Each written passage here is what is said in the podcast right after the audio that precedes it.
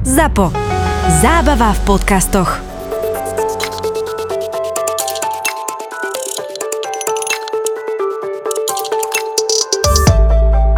Veľmi nás už dlho bavilo stretávať sa s bratmi Hermanovcami, ktorých si pamätáme ešte, keď boli vo svojich tínedžerských rokoch a už sa motali v startupovom prostredí. A v určitej fáze oni začali pomenovávať veľmi vážne témy a začali hľadať riešenia v niečom, čo som si myslel, že je vždycky pre ľudí, ktorí sú 20-30 rokov vo fachu a sú absolútni experti. Tomu, čomu sa oni venujú, je diagnostika kardiovaskulárnych chorôb prostredníctvom AI technológie, čo je strašne zložitý problém a veľmi náročná téma a, a oni v, už vo veľmi mladom veku, 3-4 roky dozadu, to začali pomenovávať a začali sa tomu venovať. To je taký dobrý príklad, že oni boli naozaj tak v tom presvedčení, že v tom uspejú a dokázali si tak pomenovať tú víziu, že idú tento problém vyriešiť a tou svojou energiou, tou svojou proaktivitou nás až nakazili a na základe toho sme sa potom rozhodli do nich investovať. Takže taká tá mimoznosť, ktorú oni mali a naprvú, keby ich človek nepoznal alebo by ich len niekde naprvú spoznal, tak si povie, chlapci, tak ako vážne, vy, ukážte mi nejaký svoj background, ukážte mi nejaké svoje skúsenosti. Lenže čo sa stalo, že oni to svojou aktivitou a to svojou energiou a tou svojou dravosťou dneska predčili veľa, veľa odborníkov celého sveta a dneska tá technológia už je superiorná voči takmer všetkým iným riešeniam alebo vôbec manuálnej diagnostike kardiovaskulárnych chorôb, takže im sa to podarilo následne pretaviť do toho reálneho výsledku.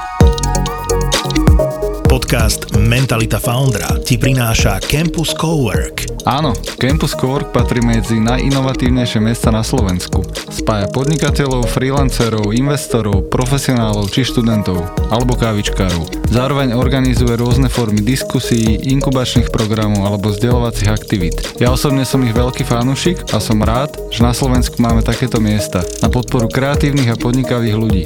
Najvyššie, ak máš chuť, ozvi sa mi, alebo ma prídi pozrieť na kávičku a môžeme nájsť spôsoby, ako môžeš z campusu pracovať aj ty. OK? A teraz späť nášmu hostovi. Počúvaš podcast Mentalita Foundra, ktorý ti prináša Campus Cowork.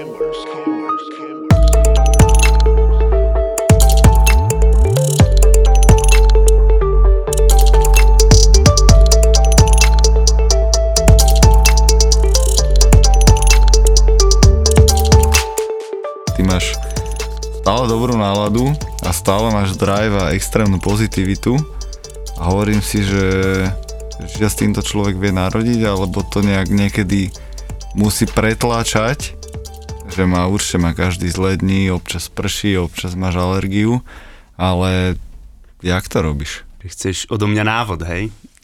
Najlepšie v troch krokoch zdestilovaný. Presne tak, vieš čo, tvoj príbeh skôr o tom, akože návody, potom už každý si urobí tie svoje, ale presne, že taký tvoj príbeh za tým, že jak to máš v sebe. Čo, tak ja by som možno začal, že od konca v súčasnosti, možno z časti máš pravdu, i keď každý má vždycky nejaké svoje slabšie, temnejšie chvíle, ale snažím sa viac byť na tej pozitívnej strane ono ten hlavný dôvod je asi v tom, že mám veľké šťastie, že fakt robím, čo ma baví a môžem sa tomu naplno venovať. Zároveň mám veľmi dobrú rodinu, takže všetci ľudia okolo mňa ma podporujú v tom, čo, čo ma baví a v tom, čo ma naplňa. A tým pádom celé to moje fungovanie a tá moja nálada potom veľakrát je na, na tej pozitívnej strane. A vždy, keď príde nejaký moment, kedy a, možno mám taký nábeh na slabšiu chvíľku alebo možno si priznám, že, že veci okolo mňa sú negatívne alebo nejdu ako by som chcela, aby išli, tak vždy si potom dám taký, to volám, že makro, tak sa snažím pozrieť sa na seba z väčšej perspektívy alebo z vrchu a zistím, že kokos, však ty máš úplne super život, nič ti nechýba, robíš naozaj to, čo ťa baví a si to jednoducho užívaj. Mark Cuban mal uh, majiteľ Dallas Mavericks za veľký investor a podnikateľ v Amerike. Stále hovorí, že nechápe milionárov, ktorí sú smutní a nešťastní. Takže presne, keď si pozrieš ten makro pohľad, že aký máš akéby už len náskok uh, pre zvýškom sveta, ktorým sa veľa vecí, už len to, že sa niekde inde narodili a tá štartovacia čiara je oveľa horšia, tak niekedy presne, že keď si toto uvedomíš, čo všetko máš vlastne okolo seba, pravíš takýto makroček, tak to veľa ľuďom môže pomôcť, že stále, stále sa mám veľmi dobre. A, a keď sa bavíme o tej e, mentalite foundera, ktorú zase za mňa ty určite, určite máš a všetkých nás tým nakazuješ každý deň a, a na celom Slovensku. Presne s tou mentalitou stále ľudia pracujú možno nie tak, ako by sme si mohli vážiť to, čo, to, čo máme aj tým, že sme sa narodili v tomto regióne, že už také veci ako pitná voda z kohútika, ale žiadna, žiadna vojna, proste takéto, takéto malé detaily nás odlišujú a že keby sme vyhrali lotériu voči veľkej časti sveta v takýchto veciach. Takže toto je presne taký ten príjemný makropohľad, ale potom jasné, každý človek je asi hlavne sebecky, pozerať sa na seba. Takže super, hmm. že, že ty máš tú štartovaciu líniu, že, že veľmi dobrú, uvedomuješ si to a zároveň ju ešte akoby exponenciálne využívaš vo svoj prospech. Určite musím priznať, že ja som mal vždy šťastie z toho pohľadu, čo si ty povedal, súhlasím, že my žijeme v krajine alebo vôbec na kontinente, ktorý sa má veľmi dobre. Hej, keď sa pozrieme z hociakej perspektívy, či už je to ekonomická perspektíva, sociálna perspektíva a nám naozaj, že my sa nemáme na čo stiažovať. A to je ten základ toho, toho, toho, tej východzej pozície. Potom ďalšia pozícia je, že som vyrastal v rodine, ktorá mi mohla dať možno ešte ten bonus napríklad v tom vzdelávaní, že mi rodičia pomohli dostať sa do Ameriky, keď som mal 17 rokov, čo mi otvorilo oči a zmenilo mi svet. Takže ono je to naozaj taký privilege, s ktorým ja žijem a tiež keď mám niekedy tie svoje slabšie chvíľky, tak pri tom akresi aj toto poviem, že vlastne, jak ja mám šťastie, že som sa narodil na mieste, kde som sa narodil, vôbec v dobe, kde som sa narodil, to je taká neskutočná náhoda, že vlastne od vzniku civilizácie, čo ide 15-18 tisíc rokov dozadu, hej, že my žijeme dneska v dobe, kedy že na tú nešťastnú vojnu v Ukrajine, my sme tu nemali pomaly dva lifetimes vojnu.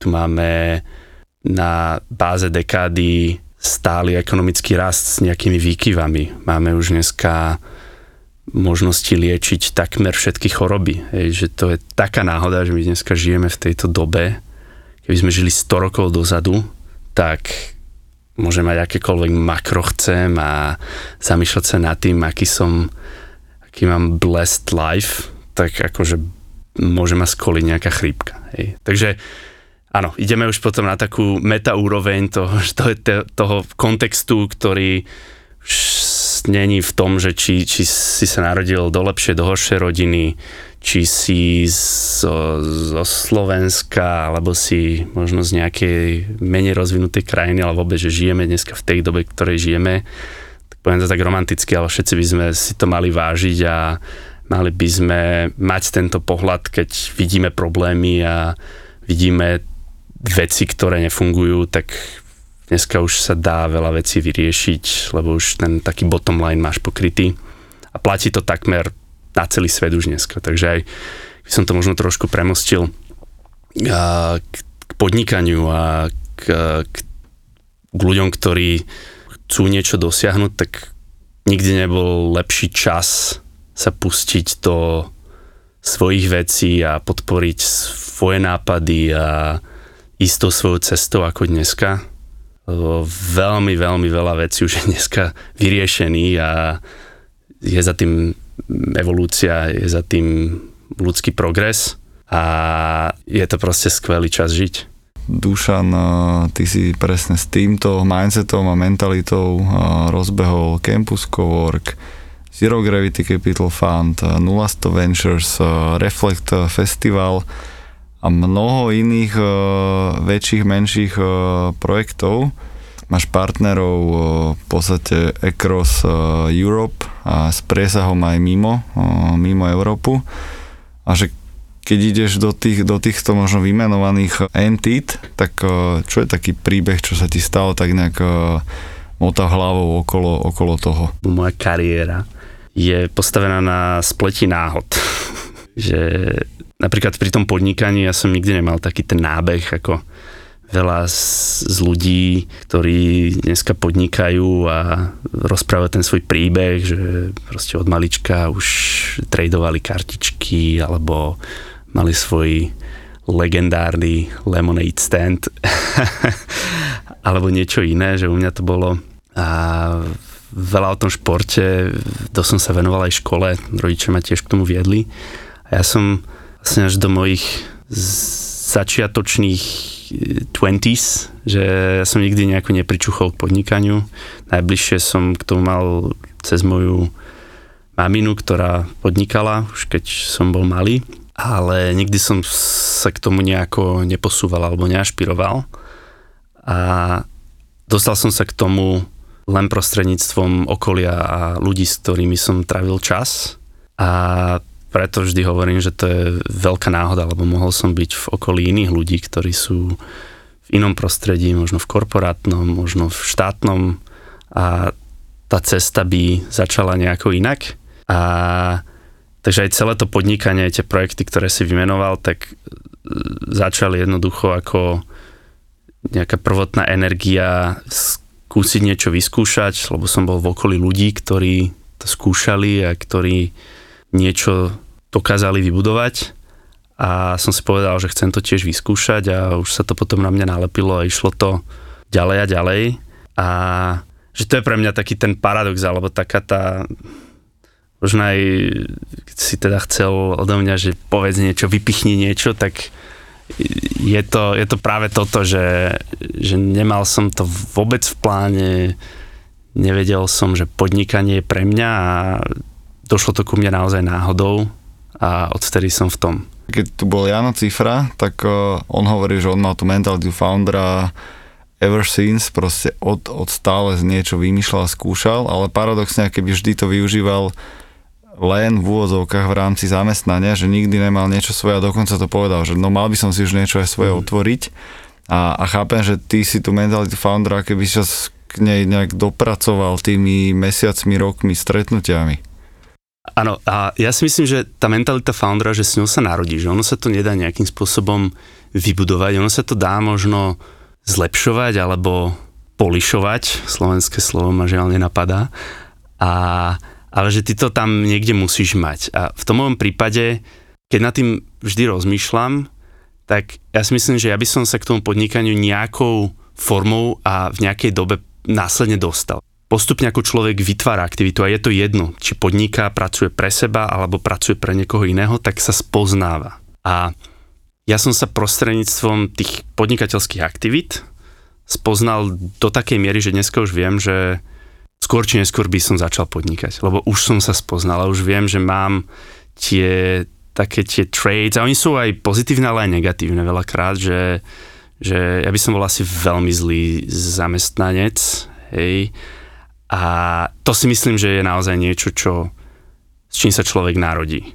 A už len potom to šťastie, a to je ten element tej náhody, že človek sa spozna dostatočne skoro na to, aby dokázal sa realizovať, ideálne ešte vo svojom mladom veku, kedy má veľa energie, má málo záväzkov, lebo najhoršie prípady sú, a i keď sa to deje a ľuďom veľmi fandím, o to viac si ich vážim, keď to zistí vo svojich 40, možno až 50 rokoch, keď už keby má ten život tak usporiadaný, že začne v 25, doštuduje, začne mať deti, musí sa o ne postarať, buduje, buduje, buduje a potom sa dostane na nejakú úroveň, kedy už sa začne viac nudiť a vtedy začne skúšať možno iné veci, už má aj nejaké finančné zabezpečenie, už má svoje záväzky splatené.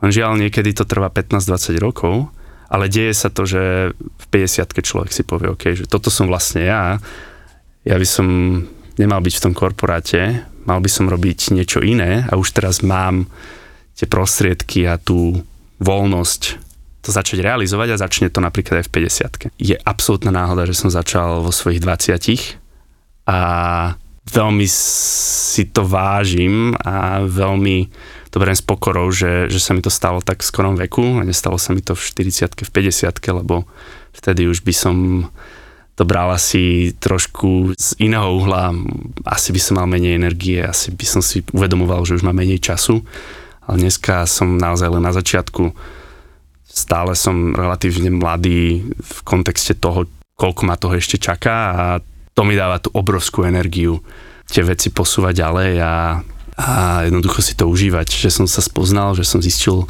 to, kto som a som si dokázal prepojiť tú svoju identitu a seba samého s tým podnikaním a s tým môjim profesionálnym životom. Makáme, aby ste mali v lete čo počúvať. Teďka otevřu OnlyFans, teďka mě tam píšou fanoušci. Typek tam beha proste za Batmana.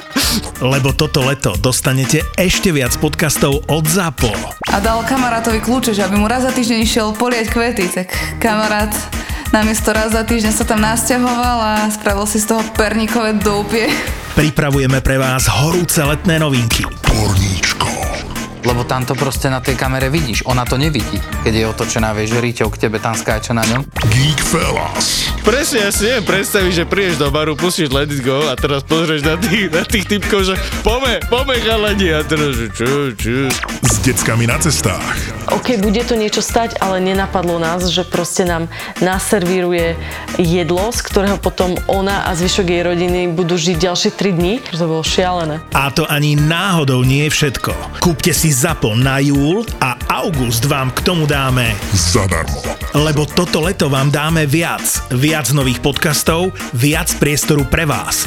Dajte si v lete reklamu do podcastov ZAPO a dostanete dvojnásobok. Dvojnásobok. Ľudia, to si neviete predstaviť. Všetky enginy v hlave začali proste prepočítavať, čo povieš, čo povieš. Čím väčší hardcore, tým víc peniaz to proste platí. Presne tak. Ak si teraz kúpite aspoň jeden mesiac reklamy v podcastoch ZAPO, dostanete k nemu v lete druhý zadarmo.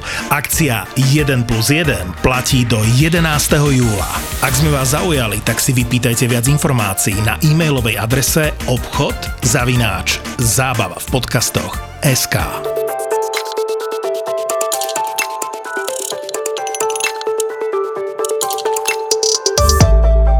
Sedíš tu keby v rámci toho, že zastupuješ e, na verejnosti fond alebo fondy, tak vy radšej koho vidíte? E, človeka, čo už má skúsenosť e, s odvetím, s trhom, je v tom odvetí dlho a kľudne aj starší alebo staršia, alebo je to mladý nadšenec, čo si povedal, že ja veľmi neviem, ale že dáva mi to brutálne zmysel zmeniť toto celé odvetvie alebo tento celý biznis a tu som a dajte mi prachy, ja to proste spravím s tou energiou, prevalcujeme to a vy možno už dobre viete, že ten človek to skončí úplne niekde inde, ale že toto sa vám páči, alebo radšej taký ten presne vyzretý, pokornejší, čo Viktor, je to aj aj, že nemáme na to nejakú formulu. Keď sa pozrieme do našeho portfólia, tak máme obidve tieto skupiny ľudí.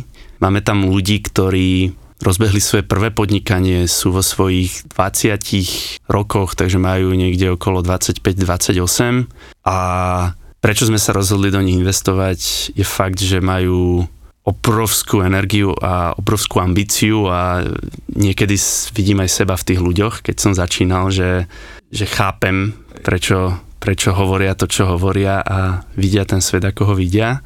A ono aj v tom venture kapitále, hoci ten investor chce zarobiť tie peniaze a, chce, aby každý z tých startupov vyšiel, aby mu vytvoril tú návratnosť. Niekedy je to aj investícia do vzťahu, že chceš pracovať s ľuďmi, ktorí majú tie, tie zaujímavé vlastnosti a chceš byť súčasťou tej jeho cesty a uvedomuješ si, že možno to nevíde na prvýkrát a zrovna to nebude tá investícia, ktorú mu poskytneš, že to dá, ale ten vzťah si s ním počas tej jeho cesty buduješ a on to niekedy dá ten človek. Hej? Takže niekedy je dobré staviť aj na toho daného človeka, lebo vieš, že keď budeš mať možnosť byť tého, súčasťou tého cesty a budeš môcť zainvestovať do toho druhého alebo tretieho projektu, tak on už to potom dá.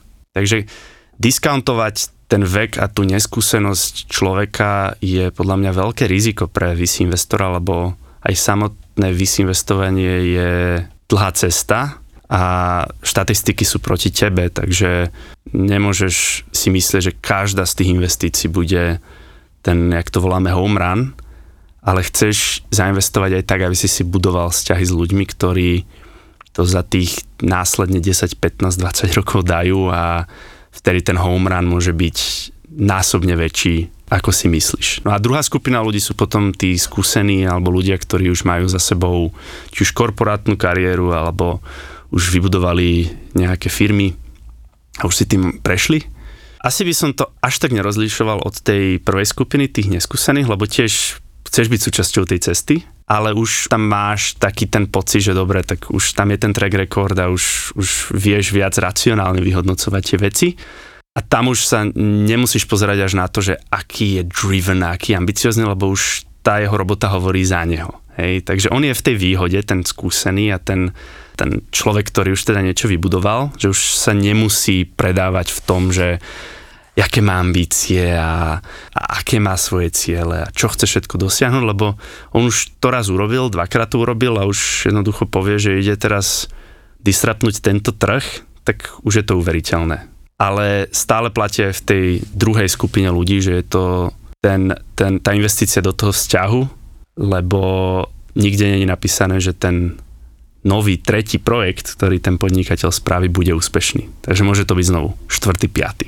To je pre mňa fascinujúce, že, že ty si v tom segmente a presne tých príbehov je napísaných desiatky, jak to vlastne proti tebe, koľko percent, 95 plus často projektov nevíde a presne vsádzaš na ten home run, lebo ten ti aký zaplatí celú pipeline, že, že prečo to, povedz, povedz, prečo to tak je prečo proste ty investuješ do tých vzťahov a aj tak vieš, že proste 80 90% proste sfailuje, nezaplatí tú investíciu, kvázi stratia tie peniaze, alebo niečo sa s tým nejak to vyšumí.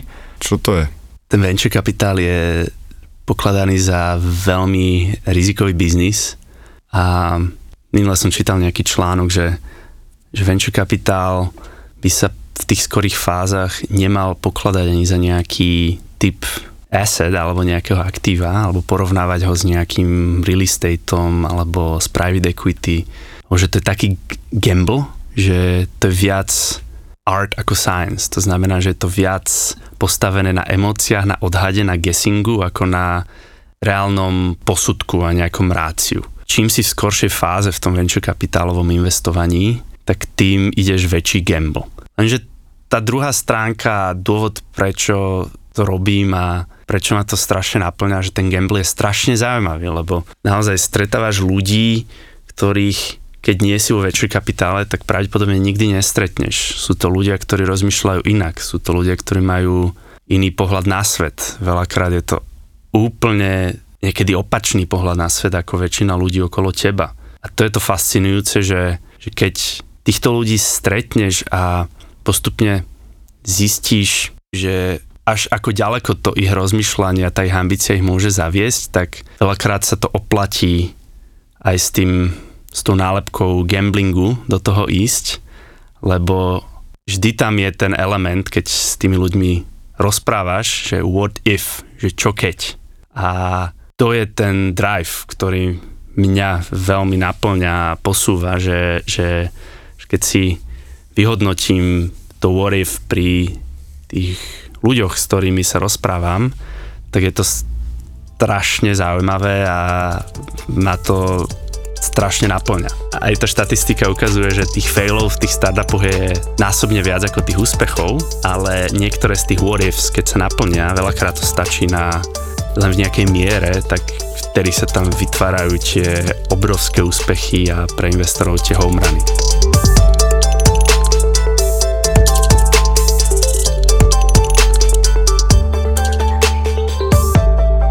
keď vidíš tých podobných e, ľudí, ktorých hľadáte vy, Slovensko versus e, svet, ktorý máte pocestovaný a už sa snažíte vlastne hľadať investície aj mimo náš región, že čo je to, čo majú možno čo majú tí ľudia náskok pred nami a, a čo je možno to, čo my tu potrebujeme trošku tú mentalitu foundera nejako podlupávať, nájsť, vychovať, že, že čo odlišuje tých ľudí mimo pokrokovejších eh, destináciách versus tu na náš región.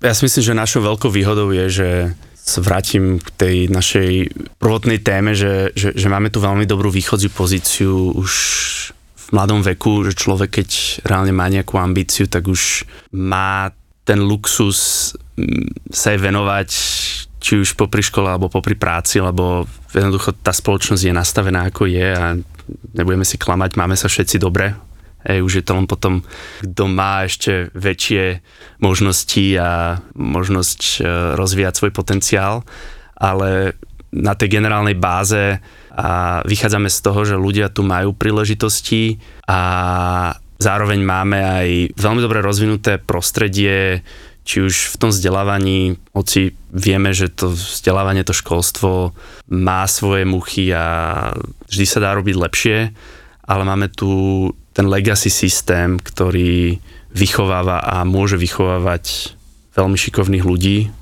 Sú tu skúsenosti, ktoré hlavne po tej technickej stránke sú veľmi silné a dajú sa cez tie univerzity odozdávať, takže ten, povedzme aj v tom vzdelávacom systéme, keď človek chce, tak sa dokáže naučiť veľa podstatných a dôležitých vecí a už je to potom len o tom, ako ich chce ďalej realizovať a rozvíjať. Čo nám chýba, alebo čom je ten rozdiel, ktorý vidím oproti iným národnostiam. Asi by som to viac odzumoval z Európy, lebo aj v Európe všeobecne si myslím, že máme iný pattern alebo iný mindset ako napríklad Američania alebo, alebo ľudia z, z Afriky, z Blízkeho východu. Tak je to ten silný ťah na bránku a schopnosť byť neodbitý alebo neodbijateľný. Hej. To, čo myslím, je, že tu v Európe máme ten drive, máme ten ťah na bránku, ale veľakrát, keď dojde nejaká, nejaká ťažká situácia alebo nejaký problém, tak často ten, ten drive stratíme a potom sa dokážeme demotivovať alebo proste to prestaneme robiť. A môžeme to porovnať, že s Američanmi kde vidíme, že, že tí Američania, to je ako ty ho vykopneš jednými dverami, on dojde ďalšími a, a už tá firma je takmer zbankrotovaná, ale on proste ďalej to tlačí a tvári sa, že nič sa nedeje a to svojou energiou a tým svojim mindsetom z toho dokáže ku koncu dňa urobiť ten úspech, tak to je niečo, čo je podľa mňa veľmi silný mindset, ktorý ti dáva predispozíciu na to, aby si bol úspešný. A tuto je určite niečo, čo by sme si mohli zobrať my, Európania, ako príklad. To sa bavíme na tej úrovni, povedzme, tej severnej hemisféry, hej, čo sa pokladá za ten rozvinutý svet. A potom na tej južnej hemisfére, ten rozvíjajúci sa svet, tak tam je zase obdivuhodné to, že ako tí ľudia dokážu z toho unprivileged prostredia, že vyťažiť maximum Veľmi dobrým príkladom je Izrael, ktorý historicky od svojho vzniku je takmer stále vo vojne so svojimi susedmi a cez to všetko je to dneska krajina, ktorá vytvára najviac startupov a má najlepšiu performance na počet obyvateľov na svete a dlhodobo sa im to darí. A to je zase už ten taký pattern opačný, že, že, že, že jednoducho keď nemáš to privilegium a nemáš garantovaný ten, ten taký základný tie svoje základné potreby nemáš uspokojené, tak veľakrát si nútený robiť veci rýchlejšie, mať väčší drive, pracovať s väčším rizikom, jednoducho pracovať tak, ako keby nebolo zajtrajška. Čo prenesenie znie dobré, ale v niektorých krajinách to je aj reálne pravda. Keď si človek eh, hodí do Google, že Dušan Dufek, tak možno mu vyskočí jeden z prvých článkov, že začínajúci podnikateľ s platom 3000 eur je zlé znamenie, taký pekný aj trošku klikový nadpis, ale že aké by to s týmto nejako, nejako súvisí, čo práve hovorí, že práve, že tí ľudia, čo musia hasliť, tak eh, naozaj haslia. A tí, čo sú možno z lepších rodín alebo majú kráľovské platy, tak ochota opustiť toto pohodlné prostredie, uh, že aj keď má tu mentalitu foundera, tak vlastne, že á, presne viem, v ktorom rozhovore to vzniklo a čakal som, že čo sa vyťahne ako headline, lebo headliny vždycky predávajú, takže tiež som sa tu dočítal na sociálnych médiách, že toto som povedal.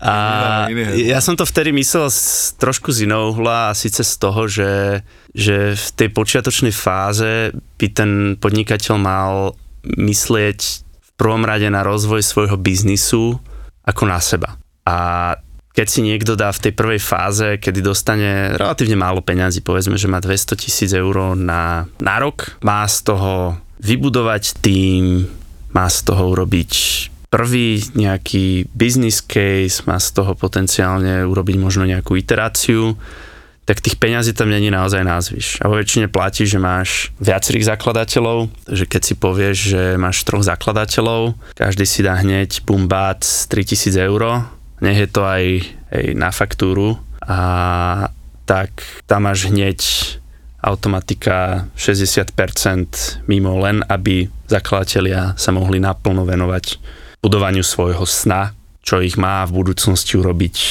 bohatými a má vybudovať dostatočný ekonomický užitok. Hej. Takže že to bolo z toho pohľadu, že, že treba si na začiatku vedieť odoprieť, treba sa uskromniť, obzvlášť keď ideš budovať niečo dlhodobé a chceš presvedčiť investora, že si all in bez ohľadu na to, či budeš zarábať teraz 1500 eur alebo 3000-4000 eur.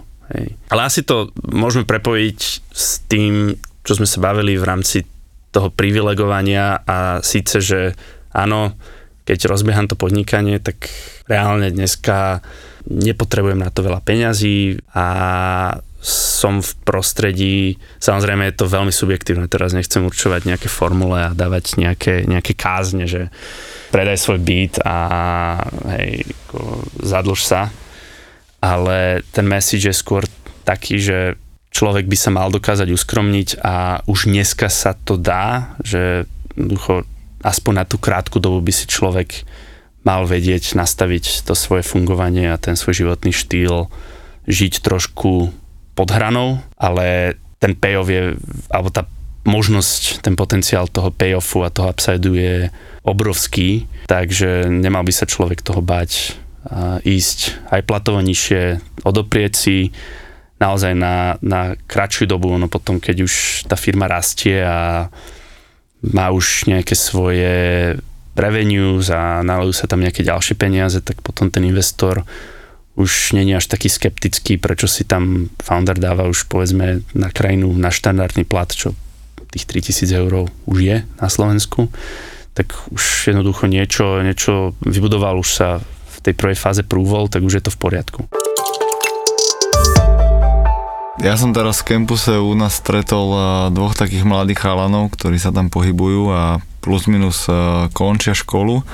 A presne mi hovorili, že fú, tak o, máme to vyratané tak, že žijeme veľmi skromne, nejak si varíme, pijem nejaký proteín, nekupujem si drahé dovolenky a mám možno bicykel, tým sa prepravujem po Bratislave, ale mám nejakú víziu, že proste takto budem žiť ešte 2-3 roky a potom jednak ten produkt e, rozmakám, prípadne už mám e, skoro podpísanú investíciu, ale nie na to, aby som si zvýšil svoj životný štandard, ale stále žijem z úspor, bol som dva mesiace v Nemecku zbierať jahody, čo mi dalo, ja neviem, 5-10 tisíc a z toho teraz mám runway na 12 mesiacov a proste venujem z tomu startupu, tak keď, keď som počúval takéto príbehy.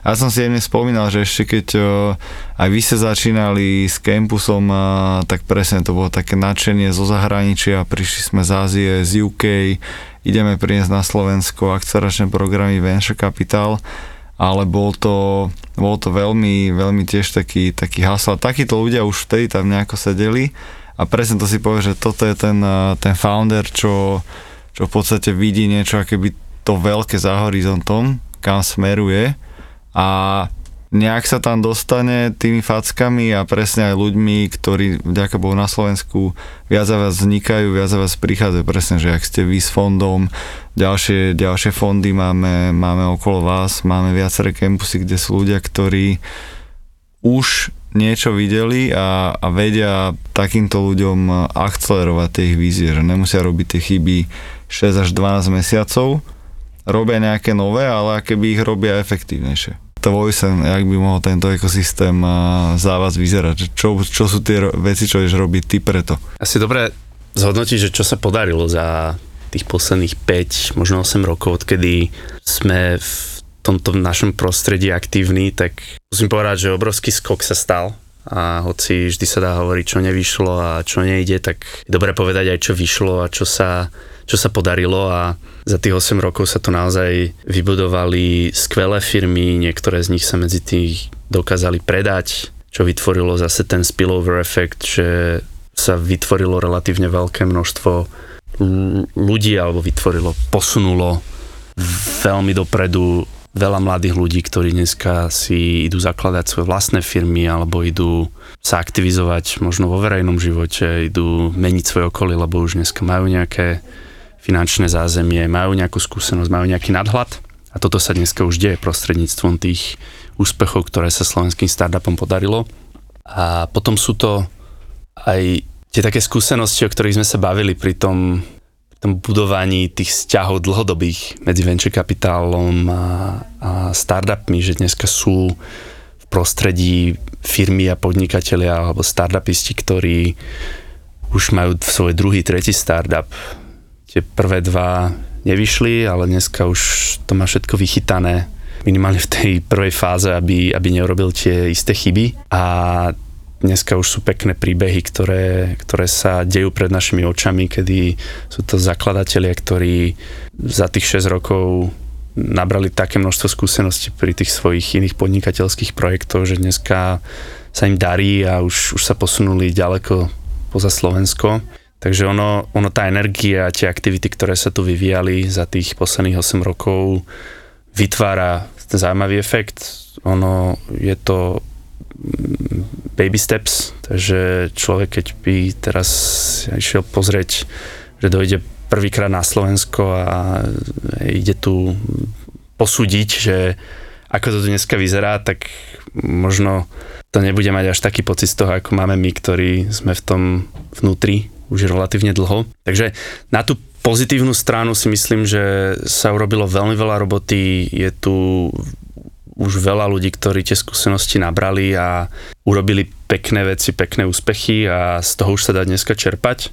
A čo nás čaká a kam sa môžeme posunúť, tam ide skôr asi o tú rýchlosť, že my ten základ máme, my máme tých šikovných ľudí, ale mali by sme tie veci, ktoré možno iné krajiny robia rýchlejšie, alebo ich robia, tak my by sme ich mali robiť rýchlejšie a v niektorých krajinách, ktoré dneska sú ten inovačný líder alebo taký ten, ten outlier, tak tú rýchlosť pomáha posúvať aj public sektor, takže sú to politici. Tu na Slovensku historicky nebola nejaká veľká aktivita, ktorá by tú rýchlosť dokázala nejakým spôsobom vytvárať, takže sme si to ako keby museli vytvoriť sami na tej trhovej báze. Ale keď dáme bokom ten, ten štát a teraz akože mohli by sme hovoriť celú novú tému o tom, čo by mal robiť štát a, a čo robia štáty. Alebo teda vlády v iných štátoch a prečo to tu takto nefunguje, ale, ale keby sme to dali bokom, tak ten, to, čo je v našich rukách a čo si myslím, že by sme mali posúvať bez ohľadu na štát, je snažiť sa vytvárať zaujímavé prostredie pre šikovných ľudí, aby sa vracali naspäť, to teda prirodzene hovoríme o Slovákoch, ale zároveň, aby sem prichádzali aj zahraniční ľudia, aby sme im dali dôvod sem prísť a tuto pracovať, vytvárať svoje projekty, podnikať, lebo toto nás môže, si myslím, posunúť veľmi ďaleko, obzvlášť dneska v, v znetworkovanom svete, Dneska naozaj nepotrebuješ mať veľa peňazí, nepotrebuješ mať že veľa skúsených ľudí k tomu, aby si ten úspech urobil, alebo nejaké obrovské štátne stimuly alebo balíčky. A potrebuješ mať ten iný pohľad. A ten iný pohľad väčšinou dostaneš z diverzity a tá diverzita je väčšinou v rukách, ktorí majú, ktorí sú iní, ktorí majú iné pozadie, sú z inej kultúry, narodili sa v inej krajine a my to poznáme z našich projektoch, napríklad čo robíme konferenciu na Cypre, tak je veľmi zaujímavé sledovať, keď dáš dokopy do jednej miestnosti ľudí z piatich rôznych krajín, ktorí sa nikdy nevideli. Každý má už niečo za sebou. Nemusí to byť nejaký silný podnikateľský úspech, ale má nejaký silný životný príbeh alebo bol súčasťou nejakej, nejakej zaujímavej story.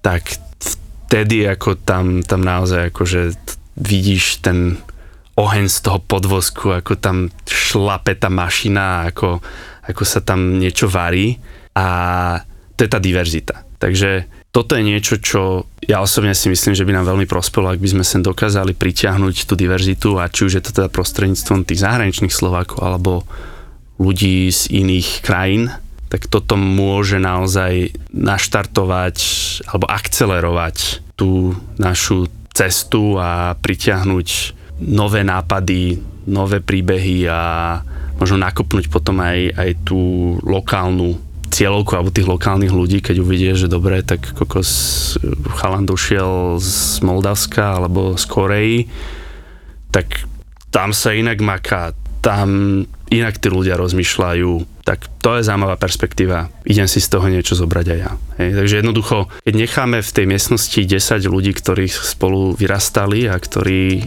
pozerali rovnaké rozprávky, keď boli malí a ktorí čítajú dneska rovnaké médiá, tak pravdepodobne nikdy nedosiahneme tie výsledky, ktoré dosahujú krajiny podobnej veľkosti, podobného veku a možno aj podobného politického nastavenia.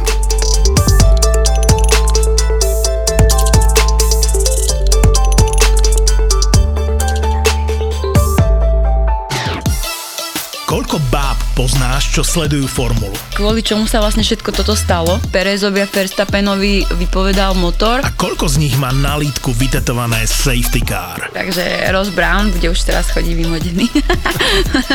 Všetci v ZAPO závidíme Oliverovi, že robí podcast s Nelou. Pol hodina je podľa mňa tak, že akurát. By to aj niekto počúval. Ak ťa baví je jednotka, po každej veľkej cene si pusť Nelu a Olivera v podcaste Safety Car na lítku. Safety Car na lítku. Jaj, preto to mám vytetované.